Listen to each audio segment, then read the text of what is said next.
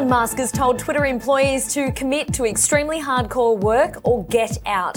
It follows other tech companies showing staff the door. So, is the tech era as we know it changing forever? My name is Holly Stearns. Let's get straight to the ticker feed this hour. And whatever the final conclusions may be, the world knows that Russia bears ultimate responsibility for this incident. Reports the recent missile strike in Poland was likely caused by Ukraine's air defense systems as Russia continues its strikes.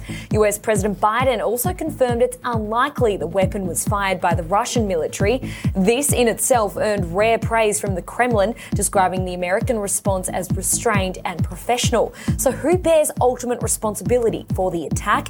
Ticker's European correspondent Ryan Thompson and our US correspondent Veronica Dudo join us for the global perspective next. At its sharpest, this includes ambitions to kidnap or even kill British or UK based individuals perceived as enemies of the regime. New reports today that Iran has threatened to kill or kidnap at least 10 British or UK based people this year. As tensions between the two nations grow, the head of the MI5 is warning of Iran's aggressive intelligence services. He also says the British public must be prepared to face Russian aggression for years to come. In order to make America great and glorious again, I am tonight announcing my candidacy for President of the United States. Also ahead this hour, Donald Trump is making a political comeback in 2024. Trump slammed President Biden, describing America as a failing country. It comes as Australia's richest person, Gina Rinehart, makes an appearance at the launch. So, will Americans get behind Trump 2.0? A full analysis with Bruce Wolpe from the US Study Centre next. Plus, the Kevin Spacey sex scandal in the UK. The disgraced Oscar winning actor is facing further sexual offence charges.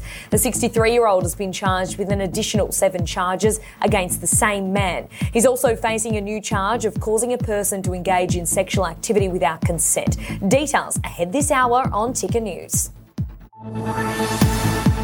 Now, from Ticker News, this is your world. Hello and welcome to our viewers right around the world. It's wonderful to have your company with us here on Ticker News. All of those headlines are coming up this hour, but first let's go straight to our top story. NATO Secretary General Jens Stoltenberg says the recent missile strike in Poland was likely caused by Ukraine's air defense systems as Russia continues with its barrage of rockets. US President Joe Biden has also confirmed it is unlikely the weapon was fired by the Russian military. This in itself earned rare praise from the Kremlin, with a spokesperson describing the American response as restrained and professional. It follows the US chairman of the Joint Chiefs of Staff, General Mark Milley, attempting to speak with his his Russian counterpart following the missile that fell in Poland, an attempt which was rejected. Milley instead spoke with his Ukrainian, Polish, and European counterparts in Poland. So, who bears ultimate responsibility for this attack? Stoltenberg says it's not Ukraine's fault. But we have no indication that this was the result of a deliberate attack. And we have no indication that Russia is preparing offensive military actions against NATO. Our preliminary analysis suggests that the incident was likely caused by a Ukrainian air defense missile fired to defend Ukrainian territory against Russian cruise missile attacks. And in Paris for us, here's Ticker's European correspondent, Ryan Thompson. Well, Tuesday evening, it looked like we may be on the cusp of a very dangerous turning point in the war in Ukraine as those two Russian missiles landed in Poland, or more importantly, into NATO territory. But 24 hours later, NATO says the blast was the result of Ukraine's own air defense system and not a provocation from Russia. Poland's President Andrzej Duda shared a similar conclusion, speaking to reporters earlier in the day on Wednesday. And now Polish authorities remain tied up in a thorough investigation alongside those military allies just to figure out exactly what happened, especially because it came at the cost of two Polish citizens who were killed in the blast.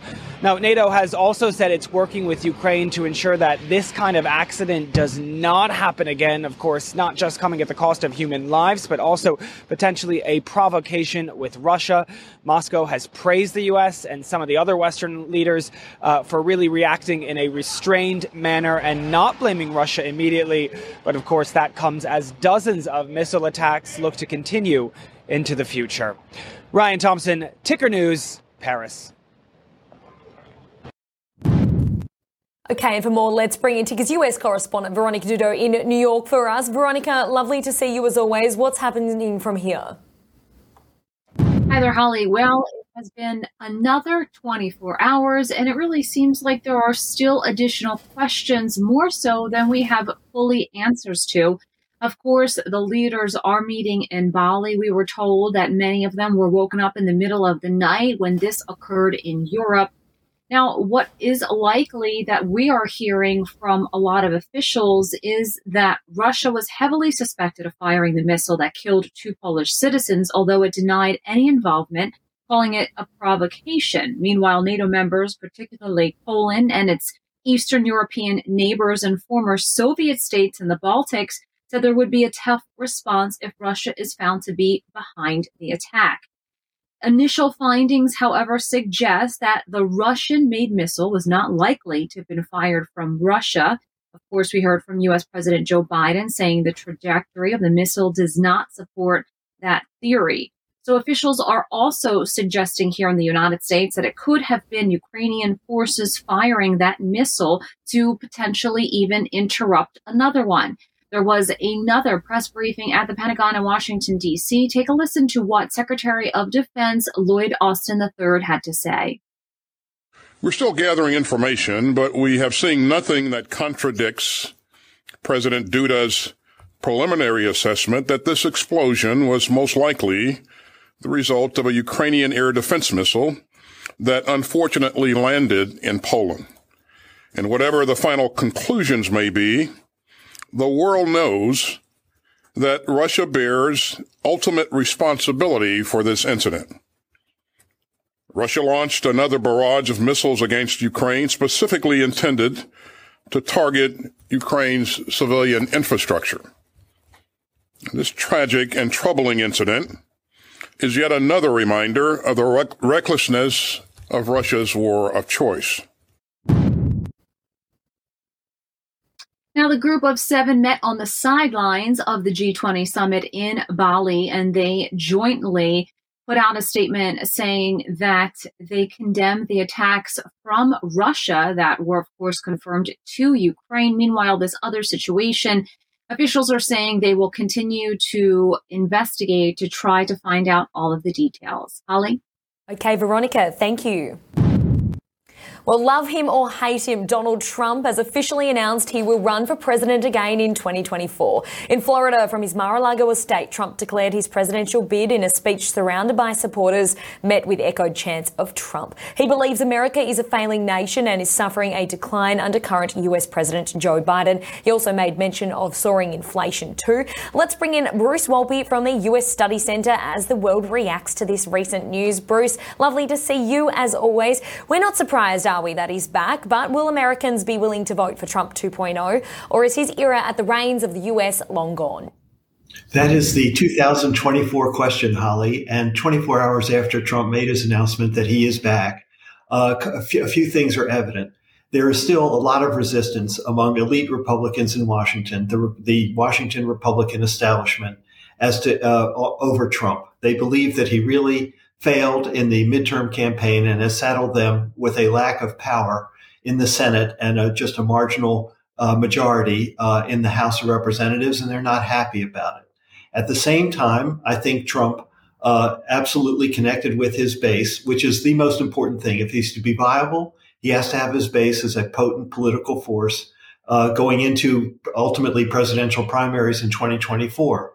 At this, and so at the same time, there's a concern, a growing concern in the Republican Party that the party may split, that the Trump base may be irreconcilable with those who have doubts about him, and those who have doubts about President Trump, starting with Ron DeSantis and other potential Republican presidential candidates, that they could never accept uh, Trump again as the nominee.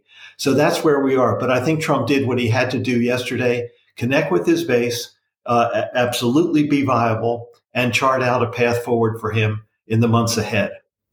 I mean, Trump has made a promise to fight like no one has ever fought before.